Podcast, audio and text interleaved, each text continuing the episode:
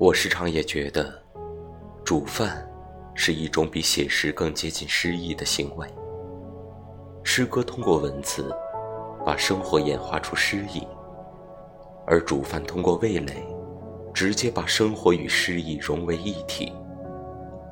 这脆油油的炒生菜，像是春天的颂歌；这牛腩萝卜包，像是大地的沉思；这清蒸茄子。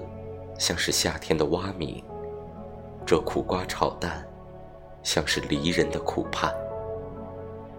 在诗歌没落的时代，煮饭是对诗歌的最后救赎。我们在红尘里迷失，但终会在味道中知返。